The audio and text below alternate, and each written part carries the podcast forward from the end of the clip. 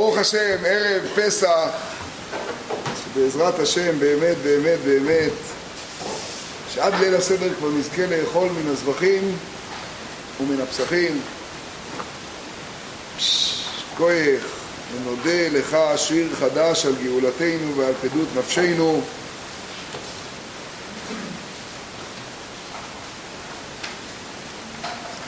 אני רוצה הפעם לעסוק, ככה לפני ליל הסדר ממש, במצה עצמה.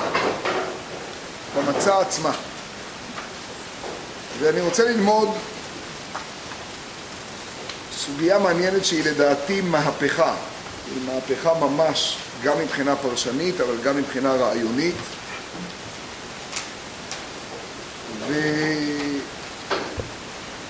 וכדי ללמוד את זה נעסוק בשני דברים. אנחנו נלמד קצת את הפרשה של חובת אכילת מצות בליל הסדר. אז יש לפנינו חומשים שבהם אנחנו נפתח עוד מעט בספר שמות, בפרק י"ב.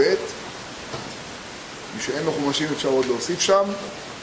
ובעיקר, בעיקר, בעיקר אני רוצה הפעם, לכבוד ליל הסדר, מה נשתנה? לראות חלקים בודדים ממאמר מאוד יסודי של האדמו"ר הזקן בעל התניא. הוא נמצא בחוברות שחילקנו הפעם לכבוד uh, פסח. הוא נמצא בחוברות בעמוד 19, נמצא בחוברות בעמוד 19,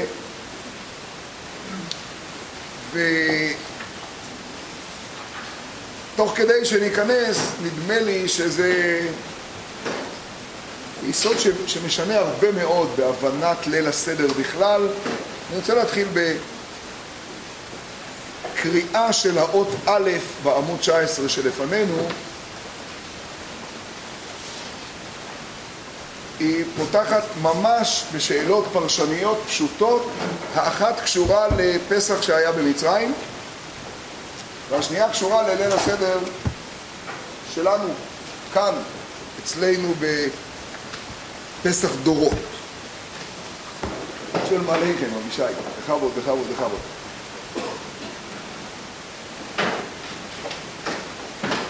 יש לכם שם חוברת, אוהד, יכולים לראות ביחד. או. להבין מה שכתוב ויופו את הבצק אשר הוציאו ממצרים עוגות מצות כי לא חמץ כי גורשו ממצרים ולא יכלו להתמהמה אמרנו שאפשר לפתוח את פרשת בו בפרק י"ב, כל הציטוטים קשורים לפרק הזה. שם בפסוק ל"ט מסופר שאחרי כל הלילה שהיה, נזכיר את זה לרגע אחד, ליל הסדר הראשון, כדאי לזכור, היה במצרים. ליל הסדר הראשון אנחנו עדיין נמצאים בעבדות מצרים אצל פרעה. יש לך חוברת, דוד? לא, חוברת, חוברת. עדיין נמצאים בעבדות מצרים אצל פרעה, וזו נקודה גדולה מאוד שתמיד צריך להזכיר אותה. הקדמה למה שאנחנו נדבר עליו עוד מעט. כדאי לזכור שה, שליל הסדר הראשון הוא כולו אמונה. כלומר, יהודים שנמצאים במצרים, פרעה עדיין חי ובועט ונושך, מכת בכורות עוד לא, עוד, עוד, עוד, לא, עוד לא התחוללה. ויהודים אה, נעליכם ברגליכם, מקלכם בידכם, מותניכם חגורים. פסח מצרים.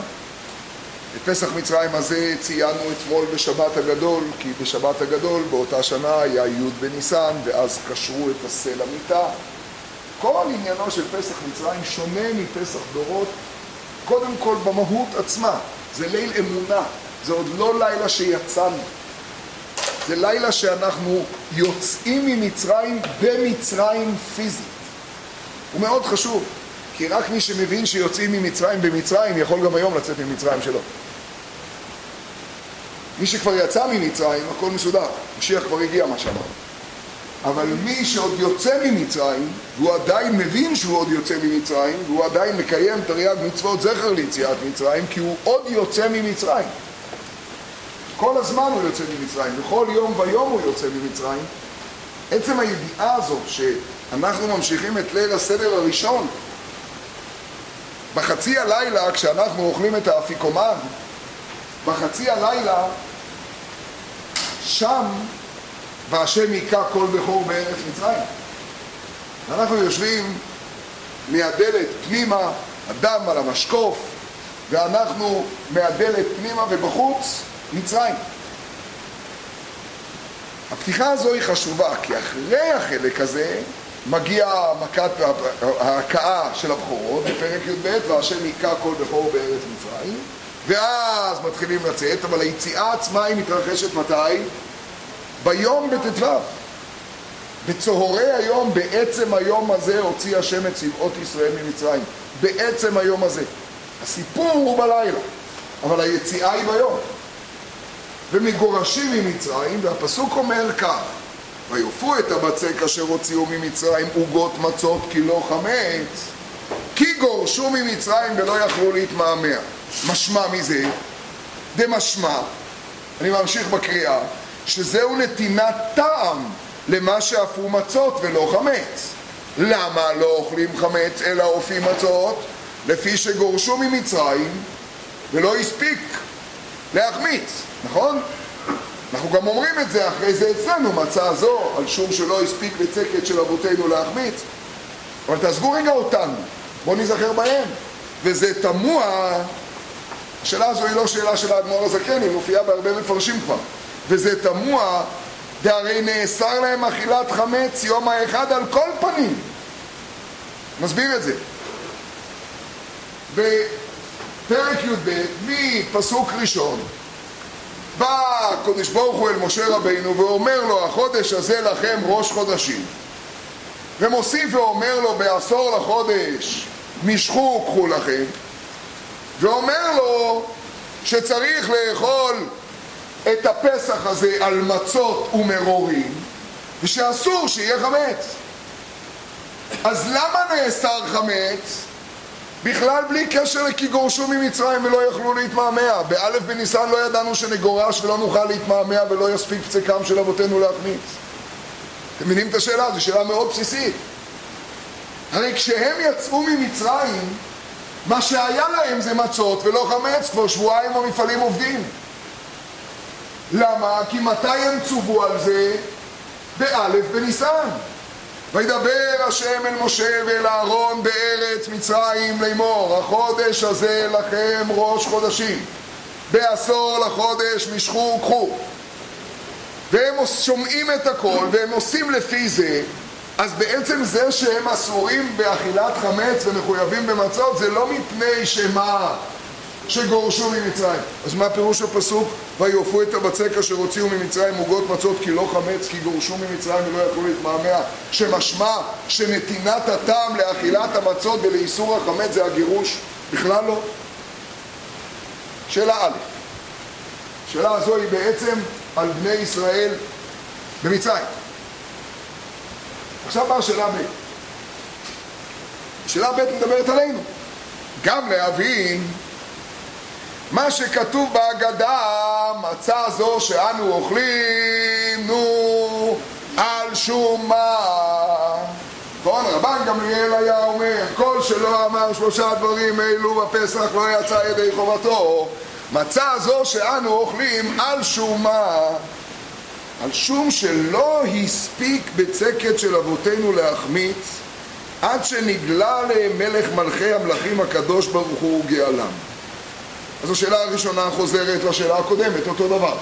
והרי בלאו הכי נמי, כלומר בין כך ובין כך, נו, כבר נצטוו על מצות ומרורים יאכלו. זו השאלה הראשונה. אבל השאלה השנייה היא מאוד קשה, היא קשורה אל ליל הסדר שלנו, תשמעו. נגיד את זה בעל פה לפני שנקרא. מתי נגלה מלך מלכי המלכים וגאלם? בחצות. מתי אנחנו אוכלים את המצה הזו שאנו... לפני חצות, עד חצות. היא לא יכולה להיאכל מחצות. הרי זה חייב להיאכל עד חצות. הפסח אינו נאכל אלא עד חצות. אז זה לא נכון אפילו הלכתית. מה פירוש מצה זו, לכאורה, מצה זו שאנו אוכלים על שום מה, על שום שלא הספיק צקם של אבותינו עד שנגלה למלך מלכי המלכים? זה אולי המצה שנאכל מחר בצהריים, עם הצ'ום. המצה שנאכל מחר בצהריים, אבל אז דרך אגב לא עושים כלום, אפילו קצת ישנים. בליל הסדר. כי המצה שאנחנו אוכלים כי גורשו ממצרים זה בכלל אחרי חצות. אז על מה אנחנו מדברים כשאנחנו מדברים בליל הסדר על המצה זו שאנו אוכלים על שומה? זו שאלה מאוד יסודית, זו מהפכה, זו שאלה פשוטה. עוד פעם, ועוד, וזה שנגלה למלך מלכי המלכים היה אחר חצות לילה והציווי על מצות ומרורים יאכלו היינו קודם חצות הלילה שהפסח אינו נאכל אלא עד חצות וכן מצה זו שאנו אוכלים הוא גם כן קודם חצות דווקא ואם כן איך הוא על שום שלא הספיק בציקם של אבותינו להחמיץ עד שנגלה עליהם מלך מלכי המלכים? זאת שאלת המפתח של הדיון שלנו, שהיא קודם כל שאלה פרשנית בהגדה של פסח, והיא קודם קודם שאלה בהבנת המקרא עצמו. נכון? שאלות פשוטות מאוד. ובהגדה כן, והנה חינמי, פלא פלאות, ודנים בזה, ובאמת, המפרשים מתלבטים מה קורה. השאלה היא פשוטה, ואנחנו רוצים ללמוד את המקרא הזה קצת מעצמו, מבפנים. נדמה לי שפה הולכת להיות מהפכת עולם. ברעיון שהולך להתרחש, האדמו"ר הזקן רוצה לטעון שמבחינת פשוטו של מקרא אכן נאכלו שתי מצות ביציאת מצרים. אחת של לפני חצות ואחת של אחרי, והן גם נקראות שתי מצות במקרא. פלא, תשמעו, לא שמים לב לזה. איך כותבים את המילה מצות? מצות. מ"ם צדי, ו' ת' או מ"ם צדי בלי ו'. בואו נסתכל רגע בחומש, בואו נפתח פרק י"ב בספר שמות. בואו נסתכל בחומש ורק נזרוק לאוויר שאלה מעניינת, שנראית ככה מנדנדת כזאת, כן ו', בלי ו', באמת, נו. כתיב מלא, מה זה משנה? בואו נראה.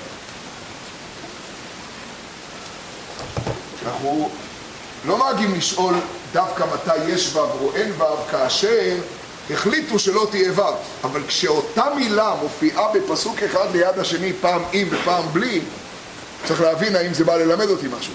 אז בואו נסתכל בפרק י"ב, ונסתכל קודם כל בפסוק, אה, איפה הפסוק שמחייב אותנו לאכול מצות בליל הסדר? בערב תאכלו מצות. אז בואו נסתכל בפסוק הזה, איפה הוא? פסוק ח'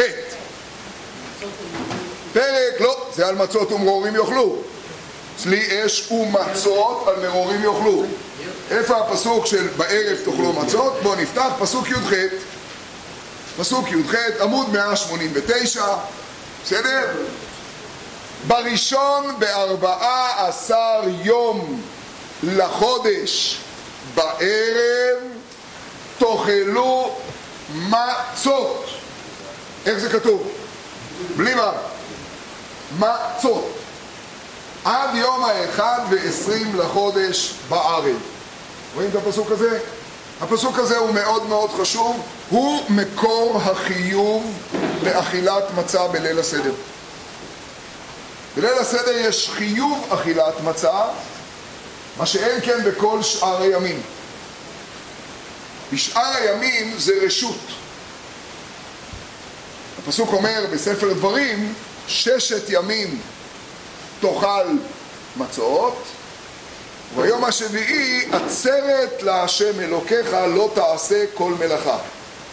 נשמע פסוק מאוד מוזר, כי אנחנו יודעים שהפסוק פה בפסוק י"ט, בואו נקרא את הפסוק בפסוק י"ט, הפסוק הבא, מה כתוב בו? כמה ימים אוכלים מצות? שבעת ימים. שאור לא יימצא וכולי, ובהמשך שבעת ימים תאכלו מצות. אז פעם אחת אתה אומר ששת ימים, ופעם אחת אתה אומר שבעת ימים. זה אומר רש"י, גם שם וגם כאן, ברוך אתה אדוני אלוהינו מלך העולם שהכל נהיה בגורו. את הדבר הידוע שכולנו מכירים, כל דבר שיצא מן הכלל ללמד, לא ללמד נו על עצמו יצא, אלא ללמד על הכלל לא יצא. ורש"י מסביר את זה פשוט, רש"י מסביר את זה פשוט, הרי היום השביעי כבר היה כתוב בפרשת בו, שבעת ימים תאכל מצות. אז מה פירוש הפסוק ששת ימים תאכל מצות ויום השביעי עצרת לא תעשה מלאכה ומה לגבי מצות לא צריך לאכול בשביעי? אלא מה בעצם בא הפסוק ללמד? שביום השביעי זה רשות, אתה לא חייב. ואם היום השביעי הוא רשות, אז גם ששת הימים הם רשות. ומה עם ליל הסדר? אולי גם הוא רשות? בשביל זה בא הפסוק שבא וקבע אותו כחובה, בערב, נו, תאכלו מצות. אז מהפסוק הזה אני יודע שבערב מה? תאכלו מצות, פירושו שבערב חייבים לאכול מצות חיוב, חיוב. וזה מקור המצווה של אכילת מצה, ולכן אנחנו צריכים באמת להקפיד בשמורה, שמקפידים בשמורת יד, תבוא עליהם הברכה עוד יותר, ככה צריך לעשות, בשמורה והכל, הערב ואכילת המצות של ליל הסדר, זה הנקודה הגדולה של הלילה הזה, שעל שמו הוא נקרא חג המצות. כי בשאר האכילות מהערב ואילך, כל אכילות המצות הן רשות. רק בערב זה חיוב. יפה. אבל איך נקראת המצה הזאת פה כשזה מופיע בלשון רבים? בערב תאכלו מצות. יופי. לעומת זאת, בואו נסתכל בפסוק ט"ו, שהזכרנו אותו בעל פה עכשיו, בפסוק ט"ו, נו, שבעת ימים מצות תאכלו. איך כאן כתוב מצות? עם ו'. נו, מה זה מעניין? מה זה משנה? אני אזרוק רק מילה אחת בעברית.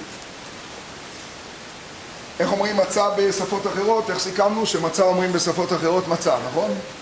מצה, או כן, אין כל מיני שמות, לחם שלא טפח, כל מיני שמות כאלה של שייקספיר. תכלס מצה. תכלס, רק האנגלים חושבים שיש להם שמות, הם לא אומרים כלום, הם אומרים לחם שלא טפח. זה לא, בקיצור לא... אין מילה למצה. מצה. מצה בעברית זה מילה עם משמעות. מצה בעברית זה מילה מאוד מעניינת. כשאני אומר במצה בעברית, המילה מצה מתארת, מתארת בעברית מריבה. שני אנשים ניצים. הזכרנו את זה אתמול בדרשה. לא יחלו לך אנשי מצותיך, פסוק בתהילים, האנשים שבאים להצית מריבה איתך. לחימה, מצה, מילה מאוד מעניינת. עוד רגע ננתח מה זה קשור למצה. מה זה קשור למצה שלנו בחבילה של המצות? עוד רגע. כשאני אומר מצות עם ו' ואני מצרף ו', זה מעבר לדברים הרוחניים שבו' הזאת, שנדבר עליהם עוד מעט, אז מאוד ייתכן שכשחז"ל אומרים ושמרתם את המצות, שם זה כתוב עם ו', אל תקראי את המצות אלא את המצוות, זה מפני שהם תופסים שהיחיד של מצות זה מצווה. והיחיד של מצות בליבם זה מצה. אם כן זו מהפכה מעניין מאוד מאוד, אם כן זו מהפכה פרשנית. מצווה זה משהו מחובר למשהו. כשאני מצוות למשהו, נוצרת מצווה. מצה זו לחימה. שני אנשים ניצים, הם בעצם לא יכולים להצטוות זה עם זה. מעניין מאוד. הרבה פעמים אל תקרי, נראה לנו כזה פשוט, אל תקרי x אלא y. אבל לפי מה שאנחנו מבינים פה, אולי ושמרתם את המצות בא לומר, אל תחשוב שזה מצות במובן של מצה, אלא ושמרתם את המצות במובן של מצווה. אני עוד לא מבין מה אני אומר, אני רק יודע שזה פלא גדול שאותה מילה נקראת בשני פסוקים זה ליד זה בשני איותים אחרים. אין לזה שום היגיון, מה זה? קודם כל אני שואל כאילו, במקום לשאול כאן שאלות עקרוניות, אני מתחיל כאילו בשאלה יקית פרשנית. כאילו, עוד מעט תראו שזה בכלל לא יקי ובכלל לא פרשני, זה מאוד מאוד יסודי, מאוד עמוק. אגב, בואו ננסה עכשיו להבין הלכתית מה זאת המצה. שתי שניות הלכתית על המצה.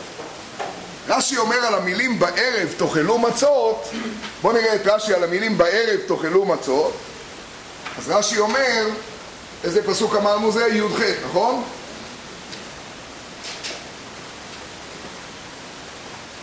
סליחה, על המילים ושמרתם את המצות, רש"י בפסוק י"ז. מה רש"י אומר על ושמרתם את המצות? מהו החיוב ב"ושמרתם את המצות"? אז רש"י אומר שלא יבואו, נו, לידי חימוץ. שלא יבואו לידי חימוץ. מכאן אתה אומר, טפח תלטוש בצונר, אני אסביר את זה מיד. אבל אני רוצה לקרוא את כל רש"י, כי הוא מרתק. מה רש"י חסר לו במה שהוא הסביר, ומה פתאום הוא מביא עכשיו אגדה? הרי רש"י הוא פרשן המקרא והוא בא ליישב פשוטו של מקרא. אם הוא מביא מדרש זה כי משהו חסר לו, משהו קשה לו. אני רוצה להגיד לכם שרק קריאת רש"י פתאום הראתה לי שאיך לא ראיתי את זה, זה רש"י, זה לא חידוש של האדמו"ר הזקן, זה רש"י, תשמעו מיד את רש"י עכשיו. רבי יושיה אומר, אל תהי קורא את המצות, אלא את המצוות. כדרך שאין מחמיצים את המצות, כך אין מחמיצים את המצוות. אלא אם בא לידך עשה אותה מיד. מצווה שבאה לידך אל תחמיצנה. אם באה לידך עשה אותה מיד. הדרשה היא נהדרת, אבל מה היה חסר? למה רש"י מביא את זה? מה קשה בפסוק? איך זה קשור לכאן? ושמרתם את המצות, רבי יושיה אומר אפילו בלי הקדמה, וראינו מדרש, ובמדרש הגנה, מה שנקרא ירי בלי התראה. מאיפה בא רבי יושי עכשיו לכאן? מה זה קשור לפסוק? מה היה חסר לי בפסוק? הרי מה פירוש ושמרתם את המצות? בואו נסביר רגע הלכתית מה זה ושמרתם את המצות. אז רק שתי שניות על זה. זה לא אל תאכלו חמץ, לא להתבלבל. זה לא אל תאכלו חמץ. אני יכול לא לאכול חמץ על ידי זה שאני אוכל תפוחי אדמה כל הלילה. איך אמר הרב עובדיה תמיד? אשכנזים אוהבים תפוחי אדמה, יאכלו תפוחי אדמה. כל הלילה אני יכול לאכול תפוחי אדמה. אבל אני לא יוצא על ידי זה חובת אכילת מצה. איך אני יוצא ידי חובת אכילת מצה? זה מהפכה. אם אפשר לוודא טלפונים סגורים, אנחנו לא יכולים. ממש ממש, זה פשוט מוציא לגמרי לגמרי לגמרי, לעשות וידור רגע שהטלפונים סגורים, בטובכם. אה, לא, זה בסדר, לוודא אותם. איך אפשר, איך אפשר לקיים מצוות, איך אפשר לקיים מצוות אכילת מצה? איך אפשר לקיים מצוות אכילת מצה? רק על ידי שאני לוקח משהו שיכול לבוא לידי חימוץ. כלומר, אני צריך לקחת משהו שבא לידי חימוץ, חמשת מיני דגן, לשים בו מים, מה שנקרא להתגרות, ולדאוג שזה לא יגיע ליותר מדי. ניצחתי, וכל הכבוד. מה זה הדבר הזה? אתה רוצה שלא נאכל חמץ? לא נאכל חמץ. אתם יודעים, אומרים תמיד שהמספר 100 או 90 בכבישים הבין-עירוניים זה לא חוק, זו המלצה, וזה בעצם ממוצע. כלומר, אצל הנהג הישראלי הנסיעה היא כזאת, או שאתה נוסע על 140, או שכשיש שוטר אתה מוריד ל-60. ממוצע 100. זה בעצם average, זה לא ממש. אתה רוצה שאני לא אוכל חמץ, אני לא אוכל חמץ, לא רוצה לראות את השוטר, אני אוריד לשישים, אני אוכל תפוחי אדמה, אני אסתדר. לא! אני רוצה שתביא חמשת מיני דגן, שתשים שמיים, ושתשמר את זה שזה לא יהיה לחם. ניצחתי. כן, כן, זה המצב, זו המלחמה, זה מה שאני רוצה שתעשה. זה לחימה. כי המגמה של המצה היא מה? מה המגמה של החמש מיני דגן האלה כשהם רואים מים? מה המגמה שלהם? לטפוח. הם רוצים לטפוח, ואתה צריך לעצור אותם. ושמרתם את המצות. ושם פתאום רש"י אומר, רבי יושע אומר, ושמרתם את המצות זה עם ו'. בערב תאכלו מצות מדבר כמובן על המצה של לפני חצות. יופי. תחילת הדברים קודם כל בלעצור לשנייה אחת ולנסות להתבונן מה זו בעצם אכילת מצה. אז בחצי מילה, הזוהר הקדוש אומר שכמו שהלחם הוא המזון לנפש האנושית שלי, וכשאני מדבר על הנפש האנושית אני מתכוון לא רק לגוף הפיזי, אני מתכוון גם לשכל. חז"ל אומרים שאין אדם אומר אבא ואימא, אין תינוק אומר אבא ואימא עד שטועם טעם דגן. כל כך נכון, אנחנו יודעים את זה, הלחם הוא הקיום שלנו. אגב, אם מצה זה מלחמה, גם לחם זה לחימה. וגם מלחמה של שני דברים קיומיים שהולחמו ביחד. נדבר על זה אחר כך. אבל אני רוצה להגיע בכל כל הזמן לפני ליל הסדר ולפני חצות ואחרי חצות, כי זאת הנקודה הגדולה. מצה זו שאנו אוכלים, זו הייתה השאלה שלנו. הרי זה לא נכון לכאורה. מה שאנחנו אומרים, מצה זו שאנו אוכלים על שום שלא הספיק פסקם של אבותינו להחמיץ עד שנגלה, זה לא מסתדר עם המצה הזו. כי המצה שאנו אוכלים היא לפני חצות, והם עוד לא נגלה עליהם מלך מלכי המלכים. זו הייתה השאלה המרכזית שלנו, ומה היה במצרים. לאט.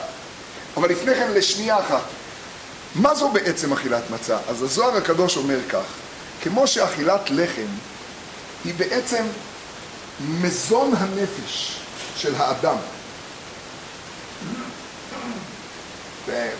הזוהר מדבר על זה בעומק גדול, לא ניכנס לזה עכשיו, לא על הלחם לבדו יחיה האדם, כי על כל מוצא פי השם יחיה האדם.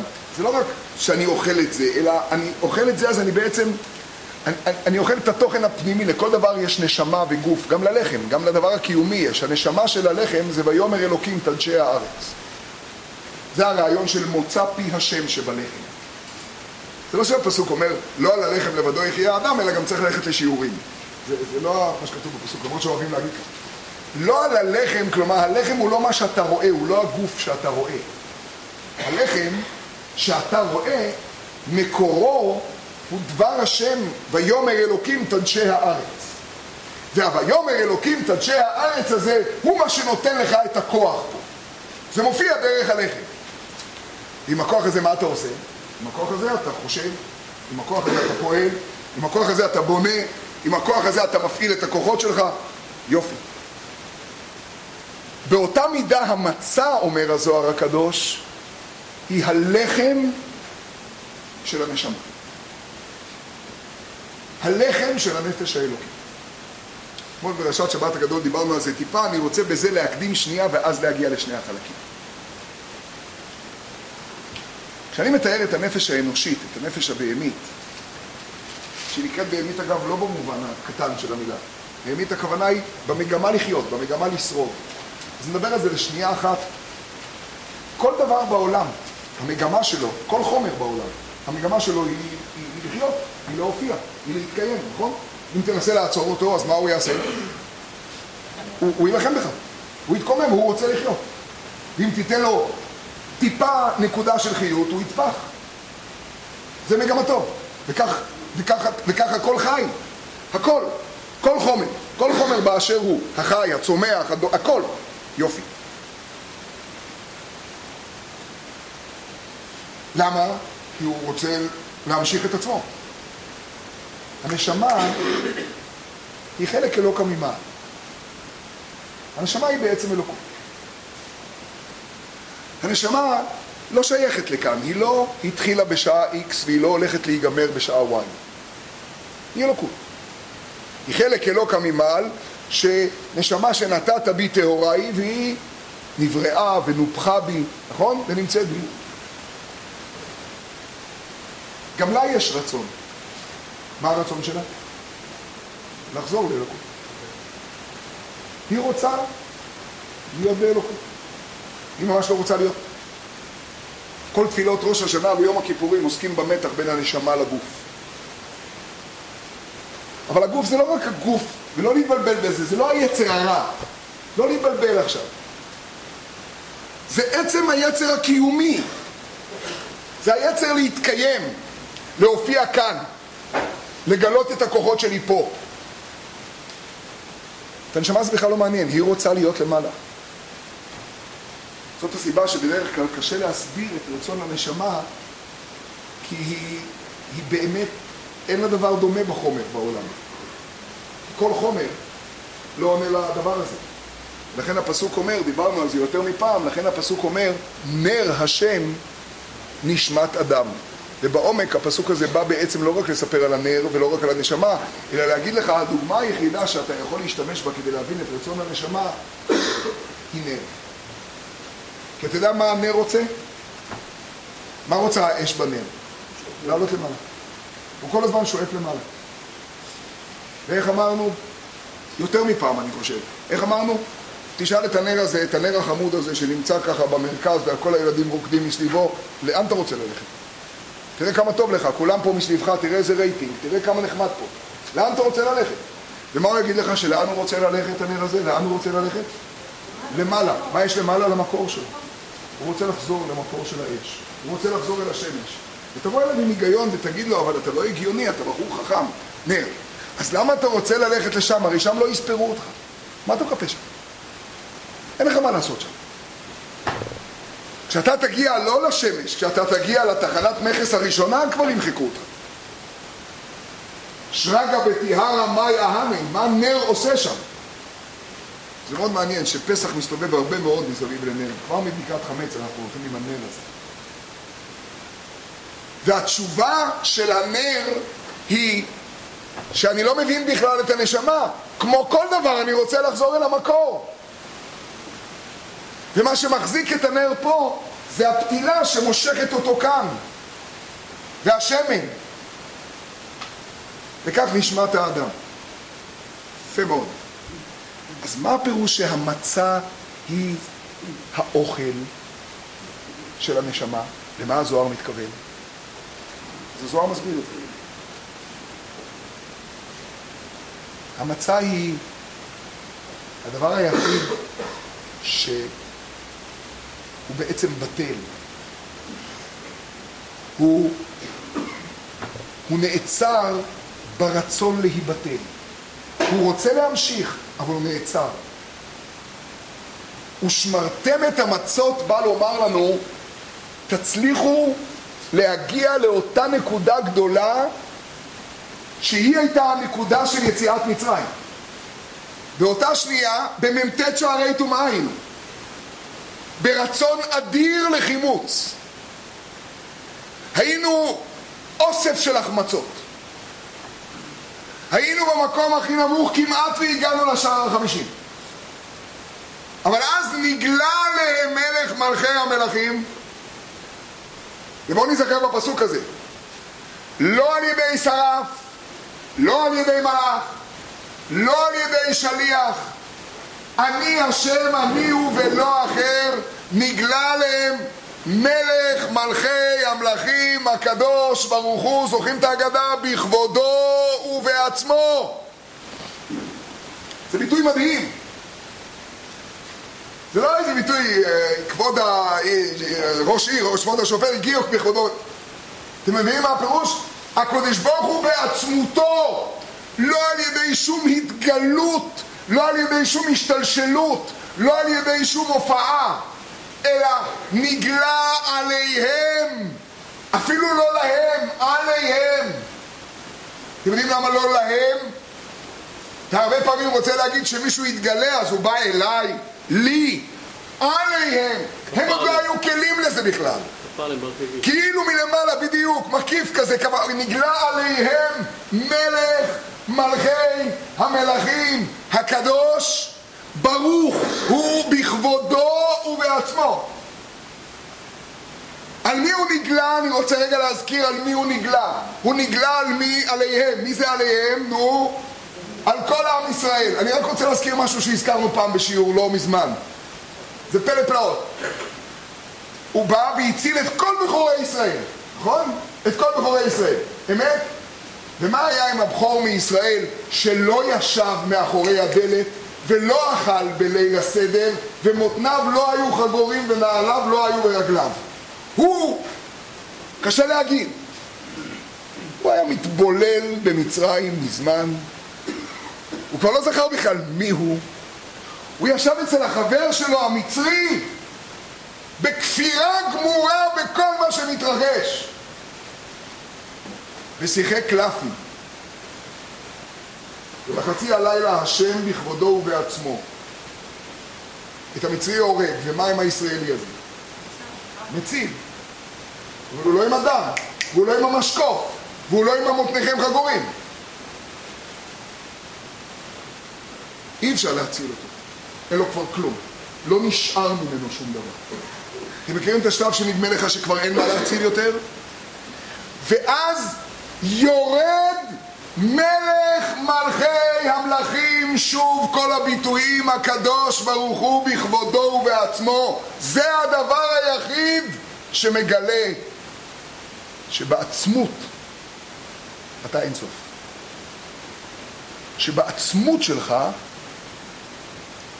אתה לא כמו כל החומר בעולם שרוצה לטפוח ולהיות יש בפני עצמו, בעצמות שלך אתה מצא.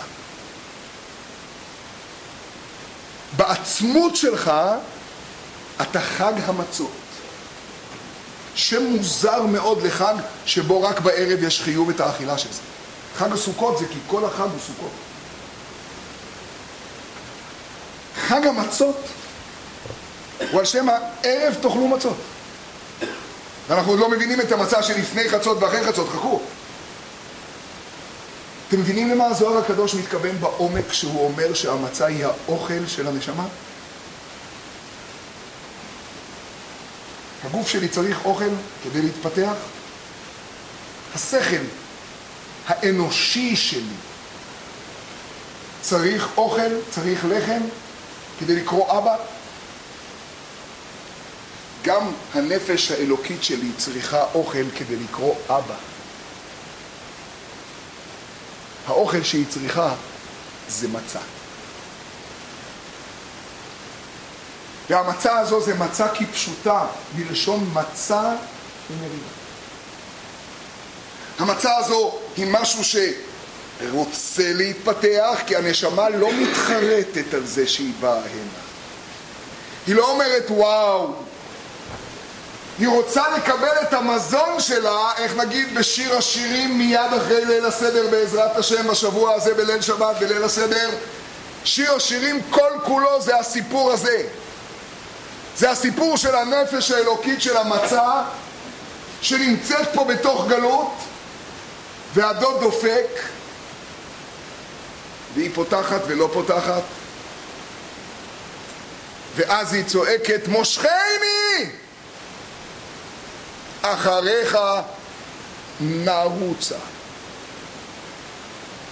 וזה אדיר עכשיו נבין את מה שהזכרנו יותר מפעם היא אומרת מושכני בלשון יחיד, מושכני. וממשיכה אחריך נא רוצה. היא אומרת מושכני, אני נמצאת פה בתוך מי שהיא, בתוך נפש אנושית שממש לא רוצה להימשך אליך. כך אתה בראת אותנו. בראת אותנו כך שהנפש האנושית החיונית שלי רוצה להופיע, רוצה לטפוח. רוצה להיות לחם. ואני מתחנן את שיר השירים ליל הסדר מושכני, וכשתמשוך אותי, אחריך נא רוצה. גם הנפש הבהמית תרוץ אחריך. אבל בשביל זה צריך אוכל, והאוכל הוא המצה. עד כאן החלק הראשון. בעצם המצה היא ההשקה בין ה... לצורך העניין כמו שהרב הזכיר, זה בעצם משהו כל כך חזק של האלוקית, אבל גם הנפש הבהמית בסופו של דבר אוכלת מזה בשבעה מזה. ונפלא. זאת נקודת ההשקה. כי זה משהו שצריך לבוא לידי חימוץ. אני לא יכול לעשות מצה ממצה עשירה. אני לא יכול לעשות מצה ממשהו שלא בא לידי חימוץ. לא יכול, אין לזה שום משמעות, לא קיימתי חובת אכילת מצה. בסדר? אבל היא עדיין מתארת, המצה הזאת, היא עדיין מתארת לחימה. היא עדיין מתארת התנגדות. מה המחילה? כן, בדיוק, נדבר על זה עוד מעט. שאלה גדולה, רונן שואל, אז מה, אז אכילה אחת בשנה מספיקה לכל השנה? מה, זה קפסולה אחת? קודם כל, כמה כזיתים, כן, אבל כן. עוד מעט נדבר על הקפסולה, על המינון, חכה. כן, כן, כן, אכילה אחת. וצריך להיזהר שלא יותר, נדבר על זה עוד מעט. צריך להיזהר שמה שאחרי זה זה רשות, וצריך להתכונן להמשכה אחרי זה בחמץ. אבל נמשיך עם זה עוד שנייה. אתם יודעים מה קרה בעצם לפני חצות ואחרי חצות? בואו נסתכל בסעיף ד' במאמר שלפנינו.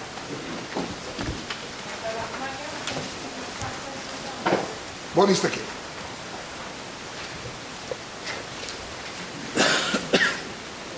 והנה בחינת מצה זו, כלומר אותה מצה שהרגע תיארנו, שיצחק מתאר יפה מאוד, היא אותה נקודת השקה שבה אומרים בטל רצונך מפני רצונו. תרצה, אבל כשתצליח לבטל רצונך מפני רצונו ותיקח את התרופה הזאת, תיקח את האוכל הזה, אז אחר כך גם כשכן יהיה לחם, אז זה יבוא מהביטול הזה, אבל עכשיו בערב תאכלו מצות. אבל המצה הזו עצמה היא מצה ומריבה, היא לחימה גדולה. ואז תשמעו את הביטויים. והנה מצה זו צריכה שימור.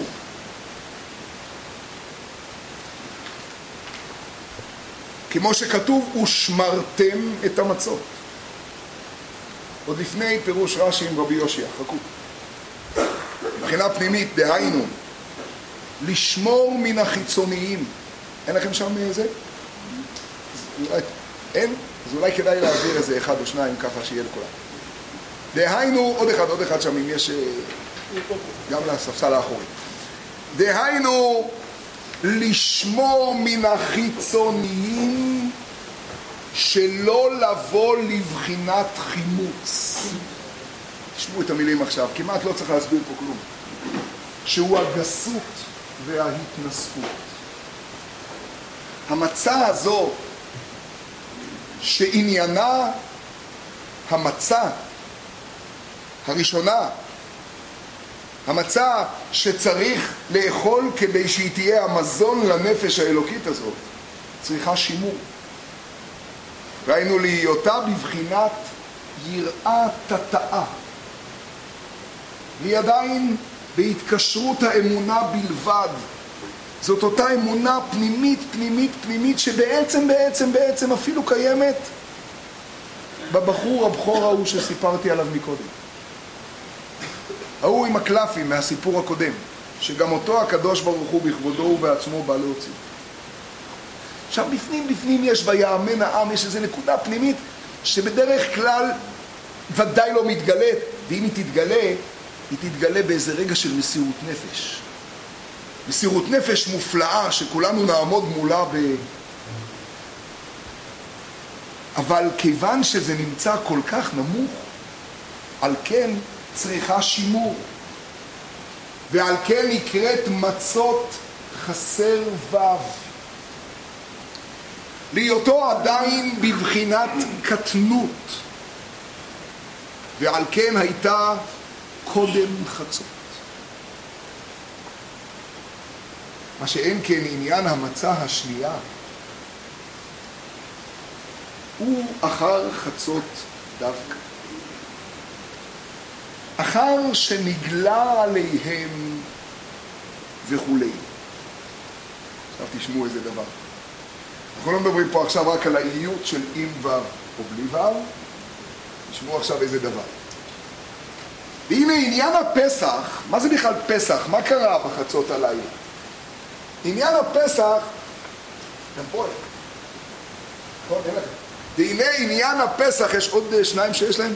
והנה עניין הפסח, שקוי, הוא מה שכתוב, ופסח השם על הפתח. דהיינו, שהוא עניין דילוג והמשכה, שלא כסדר השתלשלות. וכמו שכתוב, ויוציאנו השם ביד חזקה ובזרוע נטויה ובמורא גדול זו גילוי שכינה. דהיינו בחינת אור אין סוף ברוך הוא, שלמעלה, מעלה מהשתלשלות העולמות. פסח בא לבטא את מה שתיארנו מקודם. פסח בא לבטא משהו שהוא בכבודו ובעצמו, הוא מדלג, הוא קופץ. הביטוי דילוג, הביטוי קפיצה בא להגיד שזה לא לפי סדר, זה לא לפי תהליך, זה לא לפי שום היגיון, זה דילוג, זה קפיצה. ובדילוג הזה, שהוא בעצם מה שמתרחש בפסח על ידי הקדוש ברוך הוא, וזה יכול להיות רק בכבודו ובעצמו, בדילוג הזה הוא מדלג על כל מ"ט השערים שלא מצדיקים את זה שהוא יגיע אליי בכלל. מ"ט סיבות יש שהוא לא יגיע אליי. והדוגמה הזאת של הבכור שתיארנו לפני שנייה היא הדוגמה הקלאסית.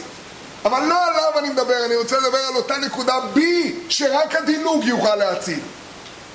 שנראית לי אבודה לגמרי.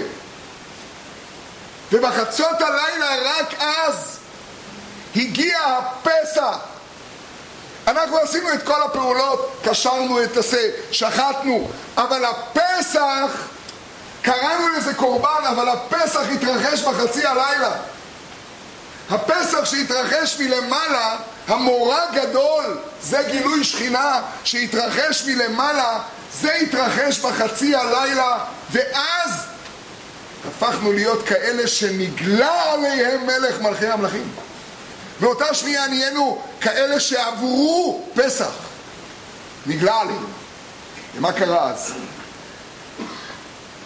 וזהו עניין המצה השנייה שאחר חצות.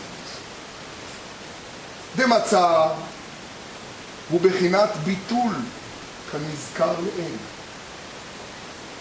אבל מצה, כל מצה היא בחינת ביטול. גם המצה של אחרי חצות וגם המצה שלפני זה אותה מצה. היא עשויה אותו דבר. אך המצה בקודם חצות הוא בחינת יראת התאה. הוא בחינת אמונה כמו שנתלבשה בבחינה שלמטה מהדעת המושג כנזכר לעיל. זה היה במצב שלפני שנגלה עליהם מלך מלכי המלך. אבל בחינת הביטול של המצה הזו שאחר חצות היא בחינת ביטול אמיתי ויראה עילאה. שנמשך בחינת גילוי מה שלמעלה מהדעת המושג שהאיר אז בנפשם. זה כבר בכלל לא לפי הכלים שלי. יראת התאה פירושו על פי הכלים שאני יכול להגיע. אתם יודעים מה עשו בשבועיים של המפעל של המצות? כל אחד הכין את הכלים של מה שהוא יכול להגיע. וזה הדבר המופלא, זה הפלא האדיר. אמרנו שבשבת הגדול זה היה י' בניסן. בשנייה אחת לדבר על היראת התאה הזאת. זה הדבר המופלא, זה הנס הגדול של שבת הגדול. הזכרנו פעם. דבר לא ייאמן. כולם אומרים שהנס היה שקשרו את השה למיטה, והשה הרי היה, נו, האלוהים של מצרים, והמצרים לא עשו בלאגן. אני רק במילה אחת רוצה להסביר את היראת התאה על ידי הדבר הבא. שואל התז, וזה הוזכר יותר מפעם, אבל מזמן, שואל התז, כל כך יפה, באמת, המצרים, ילדים קטנים, הם לא ידעו שהיהודים אוכלים חמים בשבת?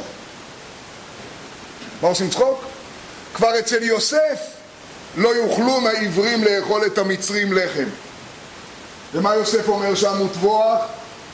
טבע. מה הוא התכוון? לשחוט פיתות. מה הוא התכוון? טבוח טבח מה? חומוס? מה הוא התכוון? איך אמר לי פעם מישהו? מה, היו אשכנזים שם? אכלו! סטייקים! נו, אז לא הבנתי, אז מה באמת? פתאום שוחטים זה? זה כל כך לא הגיוני. מה, יהודים החביאו את הזה? היה להם הכשרים בד"ץ ובג"ץ וזה לא אכל אצל זה וזה כן אכל אצל מה זה ברור. אומר התז, זה לא יאמן. אומר התז, פשוט לא הבנתם מה שחז"ל אומרים. הנס היה לא שקשרו את השה ושרפו את אלוהיהם של המצרים. הנס היה שקשרו את השה ושרפו את אלוהיהם של עצמם. הללו עובדי עבודה זרה והללו עובדי עבודה זרה.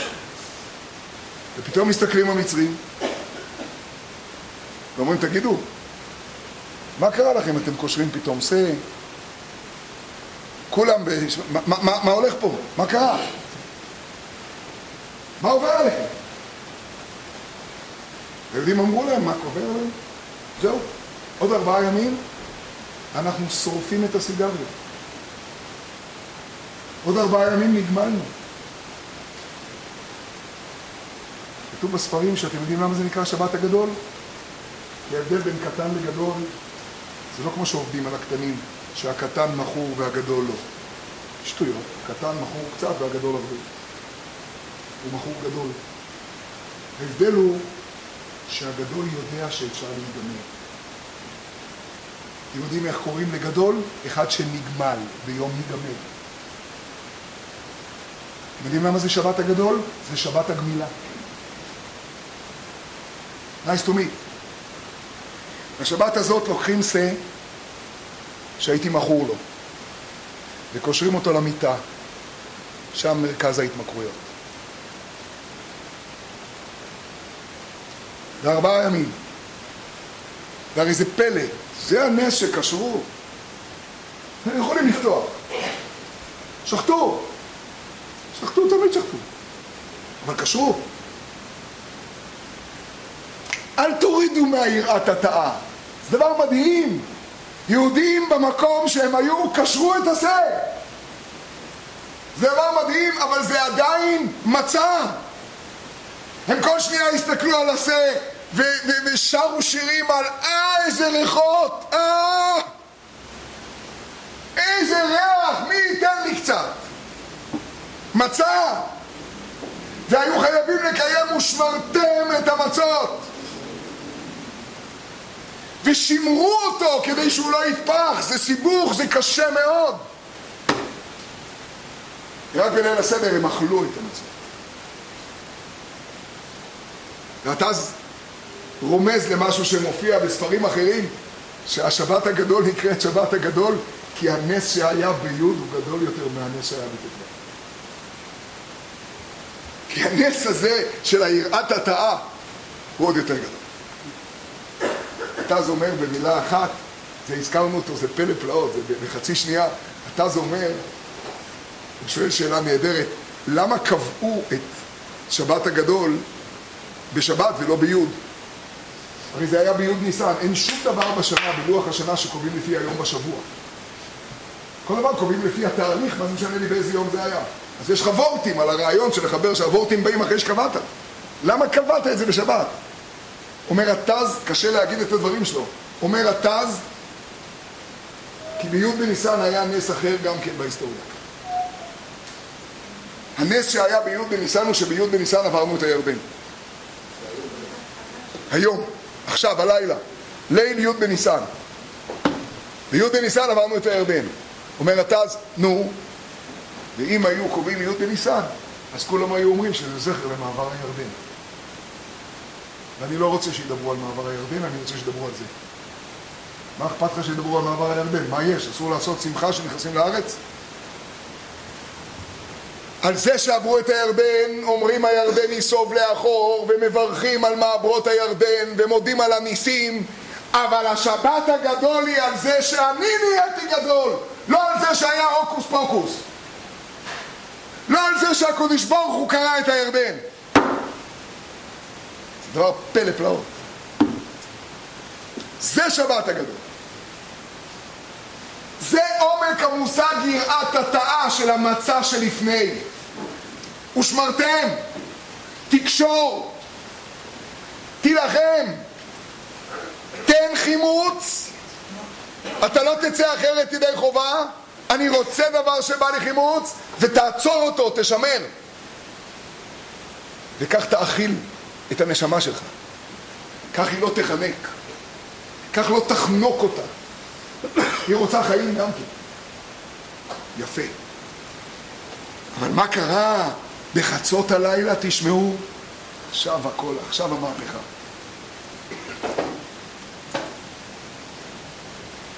אבל בחינת הביטול במצע זו שאחר חצות היא בחינת ביטול אמיתי. אני חושב שכשמדברים על התמכרות אמיתית, זה, זה כל כך אמיתי להבין את זה. כל עוד אני רק ביראת התאה ועוד לא נגלה עליהם מלך מלכי המלכים, הביטול הוא עוד לא אמיתי והיראה היא עוד לא הילאה. זה ביטול שלי והיראה היא בכלים שלי. זה חיוני, בלי זה אין חצות.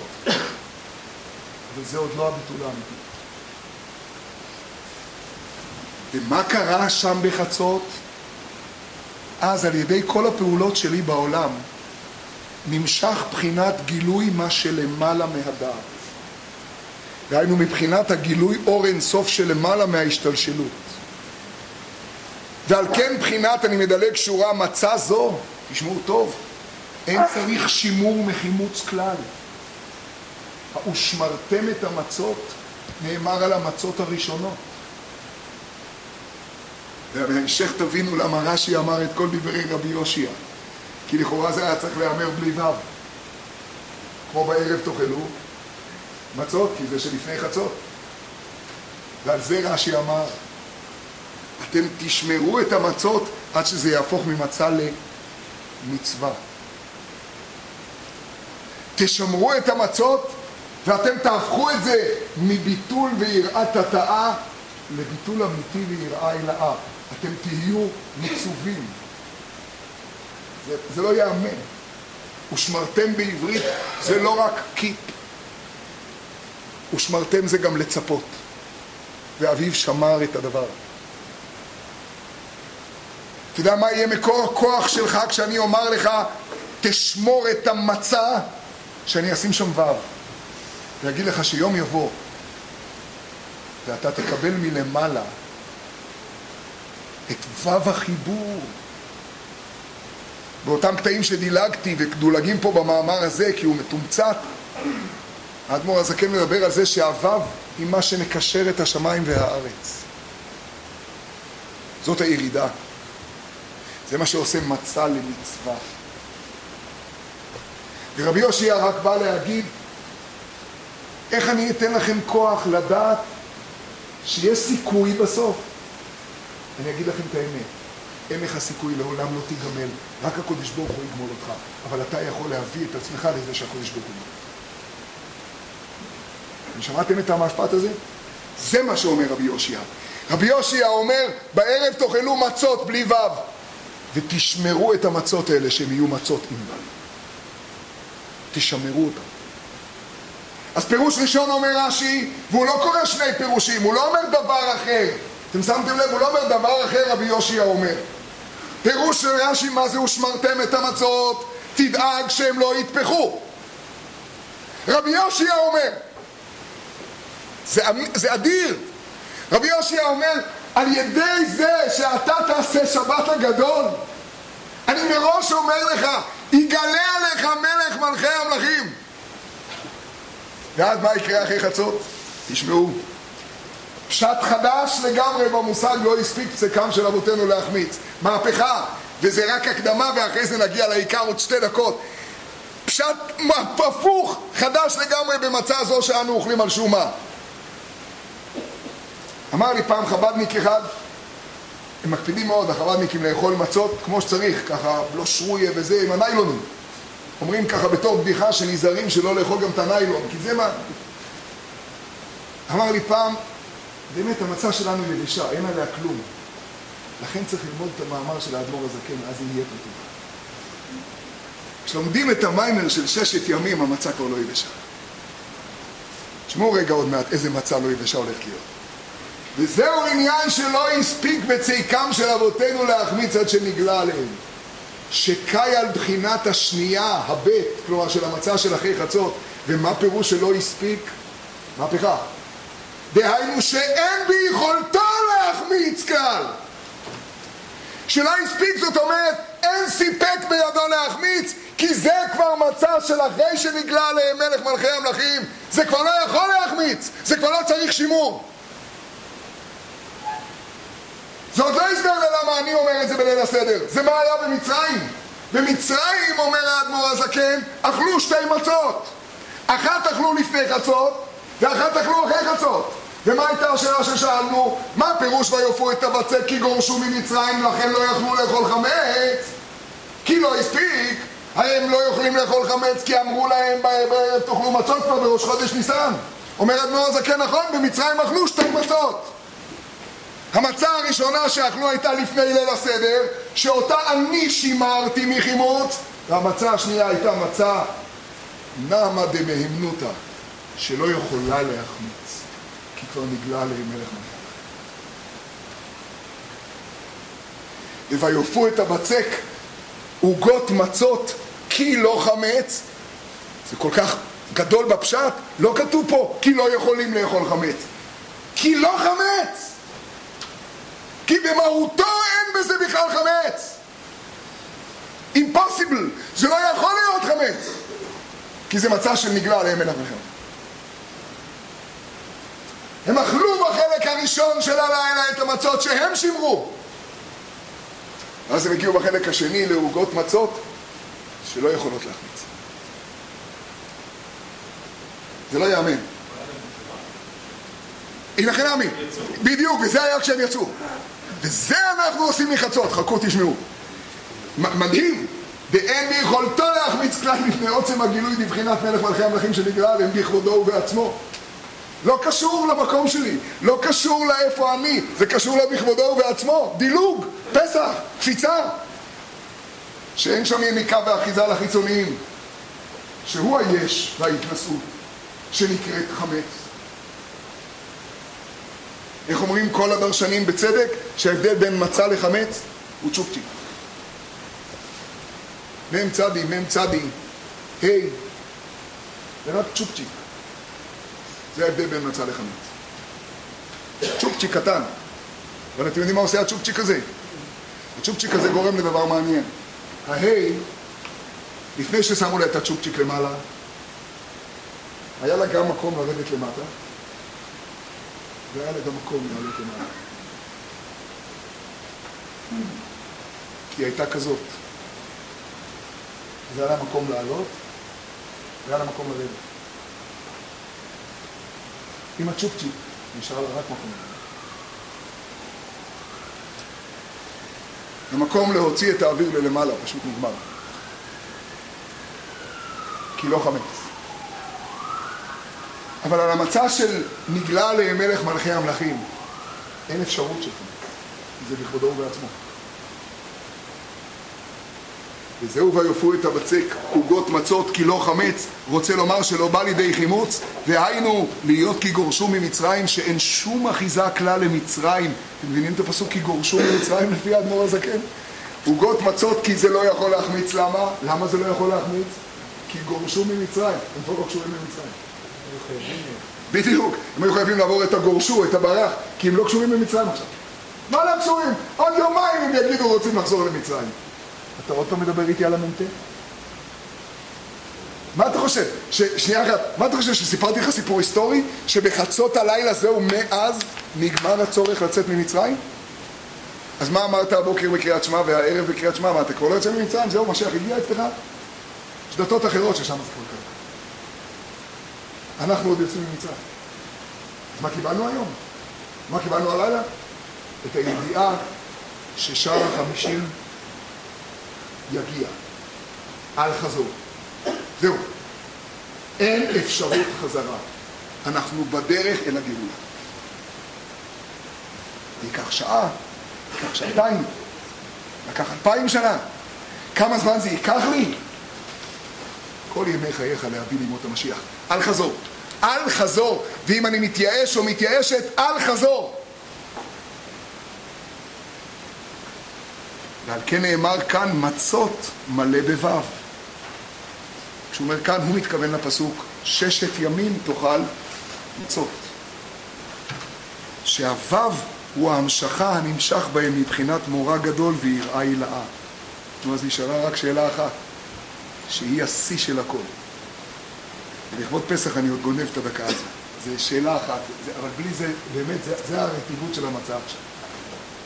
נו, והנה מעתה נשארה לנו שאלה אחרת. הבנתי את מצרים, היו שם שתי מצות, אחת אכלו בערב, אחת אכלו כשיצאו. הבנתי, מאה אחוז, זאת המצה בלי וו, זאת המצה עם וו. אמרת רעיון אדיר ושמרתם את המצות, רבי יושע, אמר, קניתי הכל, מצוין. אבל מה הפירוש מצה זו שאנו אוכלים על שומה? נותרו. מצה זו שאנו אוכלים על לפני חצות, היה צריך להגיד על שום מצות ומאורים יאכלו על שום השלב של, של, של לפני חצות. תשמעו איך רק הרבה הזקן יכול לתת לנו כוח. הנה מעתה יש לומר תירוץ הקושייה הנזכרת לאל. איך אנו אומרים במצע זו שאנו אוכלים קודם חצות לילה שהוא על שום שלא הספיק צקת אבותינו והרי זהו בחינת ומדרגת המצה הנו השנייה שלא הייתה אלא לאחר שנגלה דהיינו אחר חצות והפסח אינו נאכל אלא מצוין עכשיו הוא מתחיל ידוע דבגלות מצרים היו ישראל מקושרים מאוד למטה והיה שכלם ומידותם בבחינת המצר, המיצרים וגבולים גשמיות העולם הגורמים להיות יש ונפרד. מי השם אשר אשמע בקולו חלחל בנו פרעה? לא ידעתי את השם. את ישראל לא אשלח, אין בכלל מציאות כזאת. גם אם תגידו לי שיש איזה השם כזה, זה ודאי לא קשור למשהו שנקרא ישראל. מה זה המושג הזה? מישהו שיש בתוכו אל? מה זה הדיבורים האלה בכלל? זה אנטי מצרים, זה אנטי מצרים, זה... מה זה בכלל כל הדברים האלה? תכבד העבודה על אנשים ויפסיקו לבלבל במוח על משיח שיבוא. שיעבדו. אין כלום, יש פרעה. עיקר יציאת מצרים הוא על ידי שנגלה עליהם מלך מלכי המלכים שהוא בחינת אור אינסוף ברוך הוא שלמעלה מסדר ההשתלשלות שעל ידי זה נמשך בהם בחינת הביטול כמו שאמרנו ועל ידי ביטול ויראה עלו מכל המצרים והגבולים. וכן יציאת מצרים בגשמיות. עכשיו זה היה אחר חצות לילה. אמנם נצטוו תחילה באכילת מצה קודם חצות כמו שכתוב בערב תאכלו מצות. שהוא בחינת ביטול רצון והכנעה ושפלות הנמשך מבחינת יראת התאה שזהו ההכנה, הכלי לבחינת הגילוי ויראה הילה. אחרי מה שאמרנו, כל כך קל להבין את המושגים האלה, זה מושגים לא פשוטים, אבל עכשיו זה מובן. הנמשך ומתגלה להם אחר חצות. יפה. נו, אז למה אנחנו אומרים מצה זו? אך העניין הוא, כי כל זה, זה היה רק לגביהם בהיסטוריה. תקשיבו טוב, כי כל זה דווקא בזמן שהיו ישראל אז בגלות מצרים, ועוד לא היה להם תורה ומצוות עדיין. על כן לא היה ביכולתם לקבל בחינת הגילוי העצום של בחינת מורא גדול ולהיות בהם בחינת ביטול ויראה הילאה קודם חצות. אלא קודם חצות היה רק בחינת מצות, חסר ו', דהיינו בחינת יראת התאה, בטל רצונך, שמרתם. ועל ידי זה דווקא היו יכולים לקבל בחינת הגילוי הנזכר למעלה אחר חצות. על ידי זה נמשך בהם הבחינה שלא הספיק, כלומר שהחמץ, שהמצה הזו כבר לא הייתה נו נו נו יכולה להחמיץ. אבל לאחר שקיבלו ישראל תורה ומצוות, אתם מבינים מה כתוב פה עכשיו? אני בליל הסדר הרבה יותר גבוה. אני לא בא לספר פה על ההיסטוריה של אבותינו. אתם יודעים מה נקודת הפתיחה שלי? אני פה אחרי מתן תורה. הם עוד היו לפני. אני כבר אחרי שנגלה עליהם מלך מלכי המלכים. מי זה אני? גם הבן הרשע שיושב פה בסדר. אני כבר אחרי שנגלה עליהם מלך מלכי המלכים, מתחיל לתפוס. אתה יודע מה היה שם? שם, מי שלא רצו לצאת, מתו בימי האפלה. מי שרצו להתנתק, התנתקו. אתה יודע מה פה? לא יידח ממנו נידח. איך אומר האבא לבן הרשע? אילו היה שם, לא היה נגאל. תשמעו את העומק. אילו היה כבודו שם, לא היה נגאל. אבל יצאנו ממצרים וקיבלנו תורה, ואכלת אותה.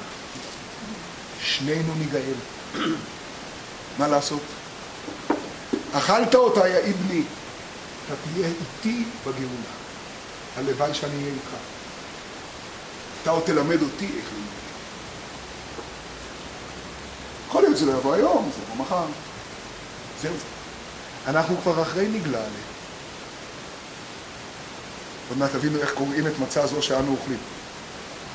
אבל לאחר שקיבלו ישראל תורה ומצוות מהר סיני, והרי בכל השנה כולה, גם קודם הפסח, ממשיכים המשכת אלוקות על ידי תורה ומצוות. אנחנו כבר ילדי הוו. הוו של ההמשכה, כבר היינו. על כן גם במצה זו שאנו אוכלים קודם חצות, יכולים אנו על ידי קיום התורה ומצוות שקדם כל השנה לקבל בחינת גילוי שכינה מבחינה שנגלה עליהם מלך מלכי המלכים אחר חצות.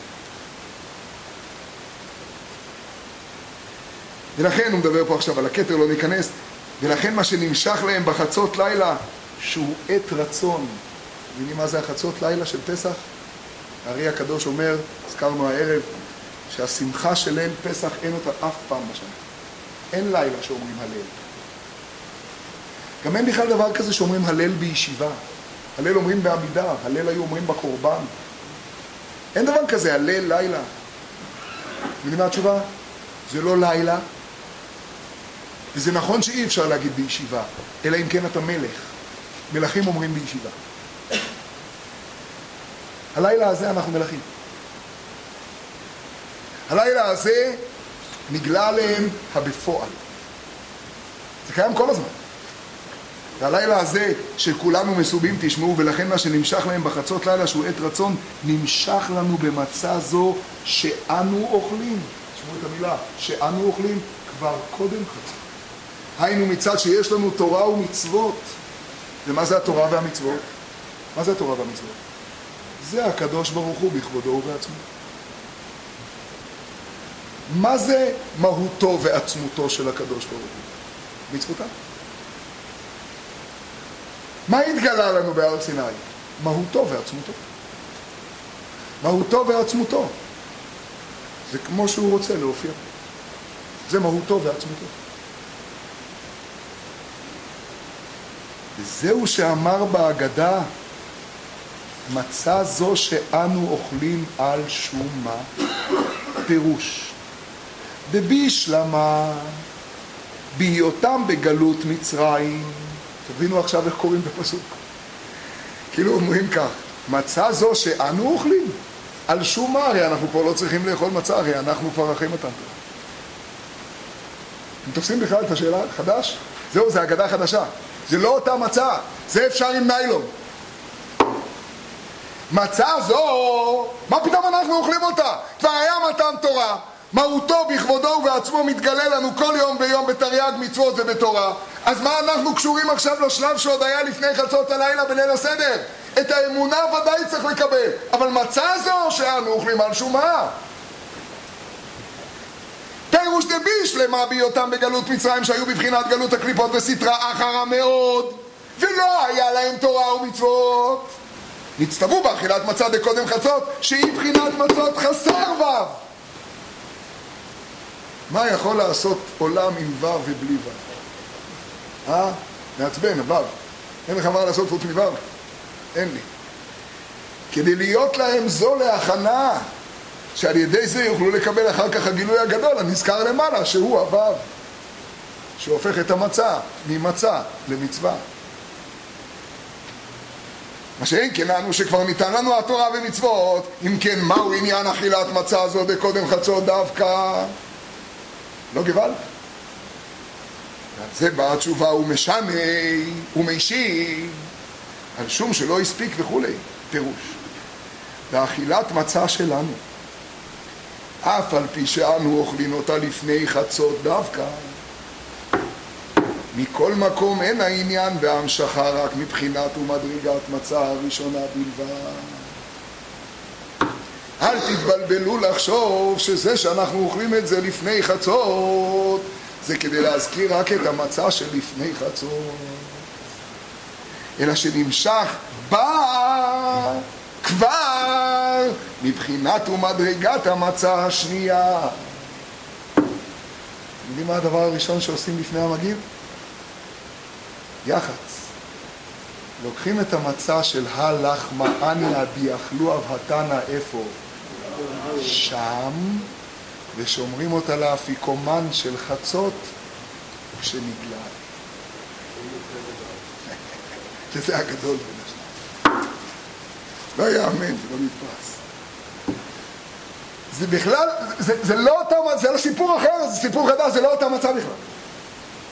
הוא מסיים, אלא שנמשך בה גם כן מבחינת ומדרגת המצה הבית, היא בחינת הביטול האמיתי.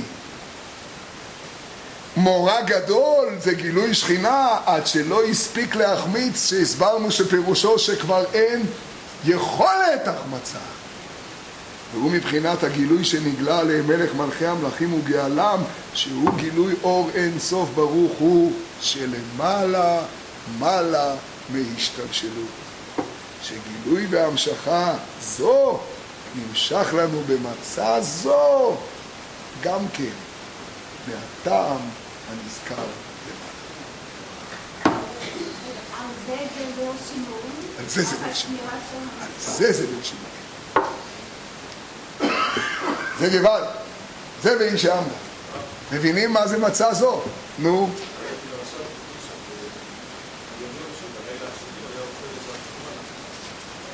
נכון, בטח, די. הרי במהר"ש, קראו לכותרת של זה לאכול אלוקות, לא סתם, כי הרי במהר"ש היה אומר, לא, הרבי מהר"ש היה אומר שלאכול מצה, סואס מצה, הוא היה אומר ביידיש, לאכול מצה זה לאכול אלוקות.